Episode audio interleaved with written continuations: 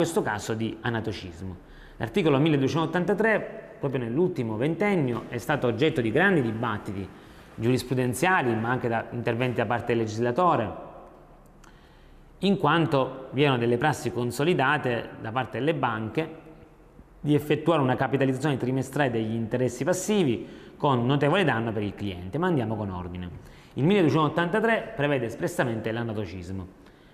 e si apre con una, una sorta di clausola di residualità, nel senso che in mancanza di usi contrari, questo non è previsto diversamente dagli usi,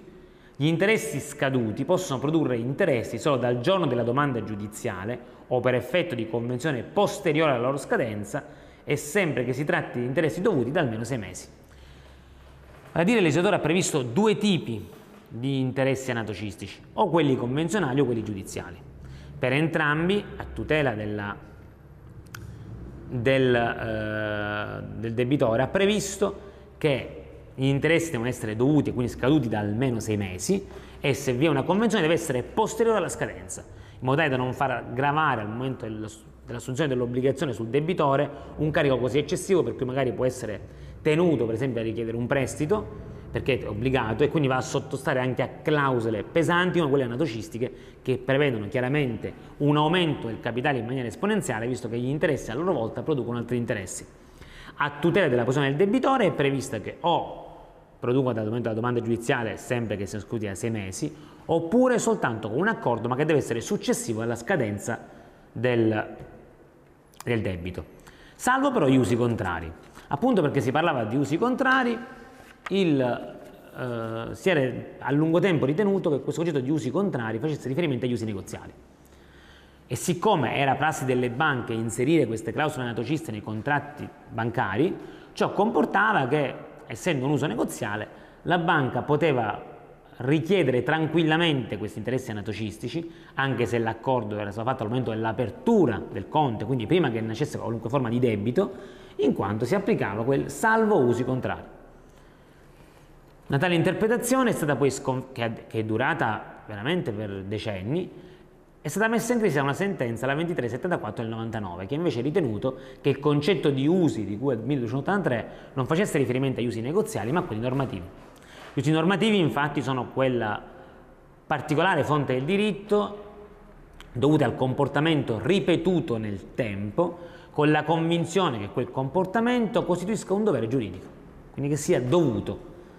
Ora ci c'è la cassazione del 99 e poi troverà totale avallo nel 2004 con la sentenza di sezione unite 21095. In realtà gli usi cui fa riferimento il 1283 sono solo gli usi normativi, non esiste un uso normativo in tal senso, ma è una prassi della banca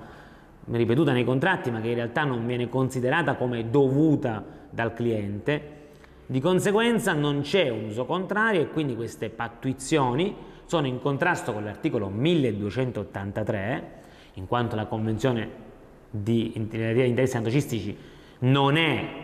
posteriore alla scadenza del debito per debito utili da almeno sei mesi, ma è al momento in cui nasce il rapporto. Di conseguenza non vi è dubbio che tutte queste clausole di capitalizzazione trimestrale degli interessi previste nei contratti bancari sono nulle perché in contrasto con la norma imperativa del 1283. Ribadisco questo orientamento poi sarà definitivamente fatto proprio dalle sezioni unite nel 2004, ma in realtà il legislatore interviene cercando in qualche modo di salvare una situazione che chiaramente rischiava di mettere in ginocchio le banche comunque in crisi perché una volta che tutte queste clausole di interessi anatocisti erano dichiarate nulle è chiaro che tutti, tutte le somme che i, clienti hanno dovuto pagare alla banca in forza degli interessi devono essere restituite. Ecco perché il legislatore interviene col decreto legislativo 34299 cercando di mh, mm, creare una sanatoria per il passato di tutte queste capitalizzazioni già previste, prevedendo per il futuro soltanto una uguale cadenza di capitalizzazione tra interessi passivi e interessi eh, attivi. Ma la Corte Costituzionale con la sentenza 425 del 2000 dichiarerà incostituzionalità l'intervento del legislatore in quanto violativo del principio di uguaglianza e del divieto di retroattività perché non c'è una razza valida che giustifica la possibilità di permettere alla norma civile di retroagire, perché se è vero che non c'è un divieto costituzionale di applicazione retroattiva della norma civile come accade in penale, è anche vero che una tale retroattività deve essere giustificata dal principio di ragionevolezza e di uguaglianza. e ciò in questo caso non accadeva. Per questo la Corte Costituzionale ha dichiarato l'incostituzionalità delle norma. A quel punto è chiaro, soprattutto dopo che le sezioni unite nel 2004 avallano e cristallizzano il principio della Cassazione del 99 e dopo che la Corte Costituzionale pone nel nulla l'intervento del legislatore, che partono le, domande di ripetizione in debito, cioè tutti i pagamenti effettuati nei decenni, potremmo dire, dai clienti per sanare in qualche modo le varie situazioni e quindi per andare a ripristinare o comunque a saldare questi interessi passivi che si venivano a creare interessi su interessi, è chiaro che i clienti volevano i soldi indietro. Quindi hanno proposto l'azione di ripetizione in debito. Il problema è che l'azione di ripetizione in debito, come tutte le azioni, si prescrive in 10 anni. Come la maggior parte delle azioni si prescrive in 10 anni, sappiamo che ci sono prescrizioni anche più brevi. L'azione di ripetizione in debito è previsto come termine ordinario quello di 10 anni. Ma da quando decorre il di essa della prescrizione. Vale a dire, mettiamo il caso che negli anni 70 un soggetto ha pagato interessi anatocistici, ha continuato ad avere rapporti conto corrente con la banca fino al 98, può nel 2003 agire in ripetizione in debito oppure l'azione è prescritta. Va a dire, si deve andare a guardare al momento della chiusura del conto come di essa quota della prescrizione, al momento in cui è stato fatto il pagamento relativo a quegli interessi anatocistici. Chiaramente vi erano i due, i due orientamenti. Un primo indirizzo faceva riferimento alla chiusura del conto perché parlava di una sorta di concezione unitaria del rapporto e quindi era un unico rapporto giuridico per cui i, i singoli versamenti o i debiti erano di fatto un mero dato contabile e quindi alla chiusura del conto che si guardava per il DS a quo della prescrizione quindi per i 10 anni, per cui se il rapporto durava 40 anni il DS a quo decorreva dalla chiusura Secondo un altro orientamento invece ciascuno a debito perché ogni annotazione effettuata sul conto modifica il saldo e quindi permetterebbe l'azione di ripetizione. La questione arriverà alle sezioni unite che con la sentenza 24418 del 2010 distingueranno il tipo di versamento va a dire 5 sezioni unite, se il versamento è effettuato con funzione ripristinatoria, allora il DS quo decorrerà dalla chiusura del conto. Se invece è una funzione solutoria, il DS quo decorrerà dal momento in cui effettua il pagamento. Che vuol dire ripristinatorio o solutoria? Dovremmo andare a vedere a monte se il cliente gode o meno di un'apertura di credito. Va a dire, se il cliente gode di un'apertura di credito per cui ha la possibilità di utilizzare una somma, una, una somma di provvista che la banca gli mette a disposizione, andando potremmo dire il rosso sul conto corrente, in questi casi utilizzando questa provvista e quindi andando in rosso nel conto corrente, in realtà il eh, cliente nel momento in cui va a pagare e quindi a, ri, a, eh, diciamo, a risanare il proprio conto, non fa altro che ripristinare quella provvista che la banca gli mette a disposizione in modo da utilizzarla successivamente. Quindi in realtà sta ripristinando quella somma di denaro, pagando chiaramente, in passato pagando anche gli interessi anatocistici che si producevano al momento in cui c'erano gli interessi passivi, e in questo caso la, la funzione quindi non è solutoria, non sta estinguendo un debito, non è quella la funzione, ma si sta da solo ripristinando quella provvista che poi a lui servirà per utilizzarla successivamente in quanto è richiesto un'apertura di conto corrente, di, un'apertura di credito. Se invece non c'è un'apertura di credito o comunque va extra fido, il conto è scoperto e quindi di fatto il soggetto in questo caso ha un debito nei confronti della banca, in questo caso il cliente andando a versare delle somme sul conto corrente, comprensive ai tempi anche degli interessi anatocistici, sta effettuando realmente un pagamento. E quindi la sì che effettua una ripetizione in debito, deve fare ripetizione in debito perché ha con lo suo spostamento di denaro estinto una posizione di debito, debito non dovuto perché gli interessi erano anatocistici e quindi potrà richiedere da quel momento stesso la, la somma indietro. Con riferimento a questa ultima ipotesi, il pagamento è effettuato con funzione solutoria e quindi il DS quo decorre dal momento stesso in cui si effettua il pagamento. Chiaramente di regola, quando uno va in rosso nel conto è perché ha l'apertura di credito e quindi di regola si può ritenere quasi che i pagamenti effettuati abbiano una funzione ripristinatoria. Ciò comporta che per tutta la durata del conto, quindi uno può avere conti correnti per 40-50 anni presso una banca, il DSA quale la prescrizione non matura. Ecco perché anche in questo caso, il, onde evitare una quantità di contenziosi infiniti nei confronti della banca, il interviene nuovamente con la legge 10 del 2011, stabilendo che il termine di prescrizione del diritto alla ripetizione delle somme illegittimamente versate a seguito del capitalizzazione trimestrale degli interessi decorreva da dall'annotazione del conto. Anche tale pronuncia del legislatore, però, questa mh, normativa viene dichiarata incostituzionale dalla Corte Costituzionale con la sentenza 78-2012, ancora una volta perché lesiva, senza giustificato motivo, del divieto di retroattività della legge civile. Se è vero che legge civile, come dicevamo poco fa, può in alcuni casi essere retroattiva, è anche vero che ciò deve essere giustificato. Una tale giustificazione non si rinviene nella, semplicemente nel dire aiutiamo le banche. Non è una giustificazione necessaria perché comunque le banche per lungo tempo si sono comportate in maniera illegittima in quanto in contrasto con il 1283. È sorto comunque un ulteriore contrasto, vale a dire come si deve sollevare la prescrizione in questi casi, vale a dire come la banca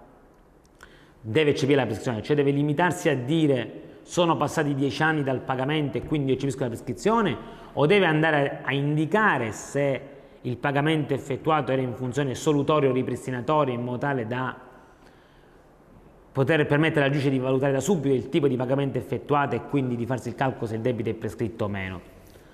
Un orientamento diceva, in realtà la prescrizione è L'accezione di persona è ammissibile se genericamente formulata, basta eccepirla, senza entrare nel merito del tipo di pagamento. Secondo invece un altro orientamento, siccome la natura ripristinatoria della rimessa, come dicevo poc'anzi, è presunta, dovrebbe essere la banca a fornire la prova che invece è stato fatto in maniera solutoria e di conseguenza deve andare a allegare e specificare quali sono i pagamenti fatti in maniera solutoria, altrimenti l'eccezione è inammissibile. Le sezioni unite invece riterranno di fatto che ehm, la banca, così come la regola è che l'eccezione di prescrizione va tranquillamente sollevata, ciò che è ammissibile purché sia regolarmente sollevata nei termini previsti, per tale ragione ci diranno le sezioni unite 15895 del 2019 che l'eccezione di prescrizione è validamente sollevata anche in maniera generica, senza onere per la banca di indicare pene di ammissibilità il tipo di pagamento effettuato. Cioè non toglie che chiaramente rientrerà nel normale gioco dell'onere della prova, fornire la prova del tipo di pagamento, chiaramente in questo il giudice spesso si farà aiutare dal consulente tecnico che nel momento in cui andrà a verificare chiaramente ed effettuerà i calcoli sugli interessi dovuti, andrà sicuramente a indicare il tipo di pagamento sulla base del rapporto bancario che viene fuori. Di conseguenza l'eccezione è ovviamente formulata purché la banca dica sono dei corsi di 10 anni, quindi eccepisco la prescrizione del pagamento poi è chiaro la ricezione della ripetizione in debito, poi è chiaro che si andrà a verificare se è fondato o meno verificando il tipo di pagamento effettuato. Con riferimento agli interessi spesso il problema che si pone è quello di assicurarsi che tali interessi non superino il cosiddetto tasso soglia, perché se gli interessi superano il tasso soglia sconfiniamo nell'usura e di regola ai sensi dell'articolo 1815 ci dice il codice civile strettamente collegandosi all'articolo 644 del codice penale che dà la definizione di usura, richiamandosi chiaramente poi alle uh, tabelle del Ministero del Tesoro che vengono ad aggiornare qual è il, il tasso effettivamente indicato, c'è di fatto che sono pattuiti interessi superiori al tasso soglia come sanzione civilistica, lasciando perdere quella penalistica, chiaramente la conseguenza è che non sono dovuti interessi. Il problema è come si calcola questo tasso di interessi per andare a verificare se vi è o meno il fenomeno dell'usura. In particolare ci si è chiesto gli interessi moratori possono rientrare nel calcolo del tasso soglia? In realtà alcuni dicono no, perché in realtà il, eh, mentre gli interessi corrispettivi hanno una funzione appunto di corrisponde di, diciamo, di mh, compensare il fatto che tu non stai potendo godere del denaro, gli interessi moratori hanno una funzione risarcitoria. Non solo, gli interessi matori sono solo eventuali, mentre gli interessi corrispettivi per legge decorrono automaticamente davanti a crediti liquidi esigibili. Avendo la funzione diversa e la natura solo eventuale degli interessi moratori, farebbe dire a questa parte della giurisprudenza che gli interessi moratori non si calcolano nel tasso soglia. Del resto quando si parla di usura si parla di somme come corrispettivo,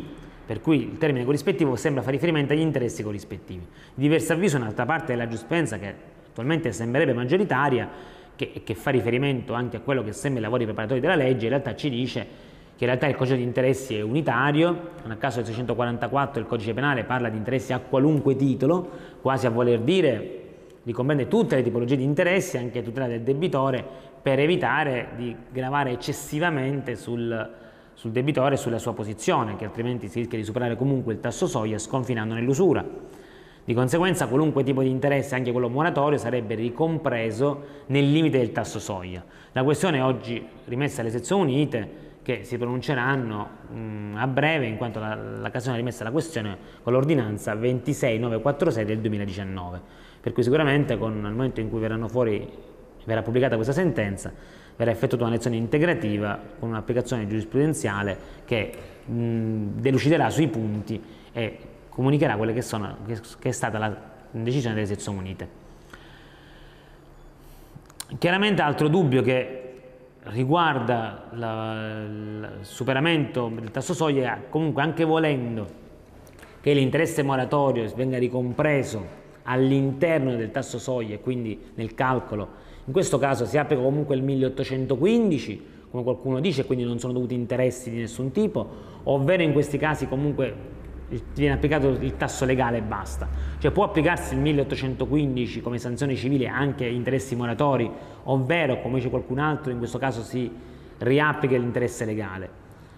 Le questioni sicuramente verranno risolte alle sezioni unite, mentre già si sono pronunciate le sezioni unite con riferimento al fenomeno dell'usura sopravvenuta. Vale a dire con riferimento a tutti quei contratti che prevedono presso una somma di denaro di pagamento di interessi,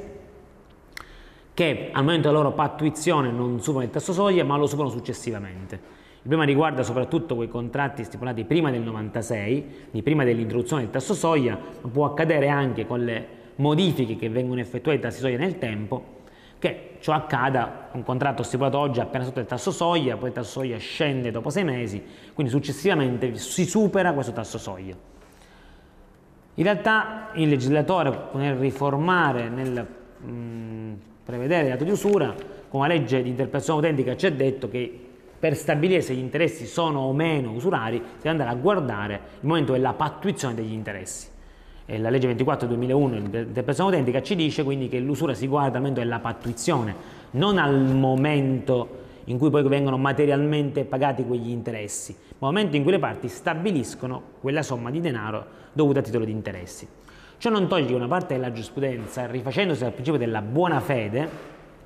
e non potendo applicare però chiaramente il 1815, certamente collegato al 644, ha iniziato a parlare comunque di doveri di, mm, di comportamento, un obbligo di negoziazione, della nullità sopravvenuta o inefficacia sopravvenuta o addirittura di inesigibilità di una somma di denaro dovuta ai interessi qualora questa superi il tasso soglia al momento in cui la somma deve essere data.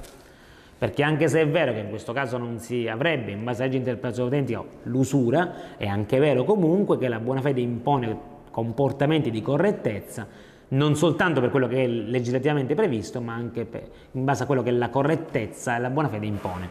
Le Stati Uniti però non condivideranno tale ipotesi e con la sentenza 24675 del 2017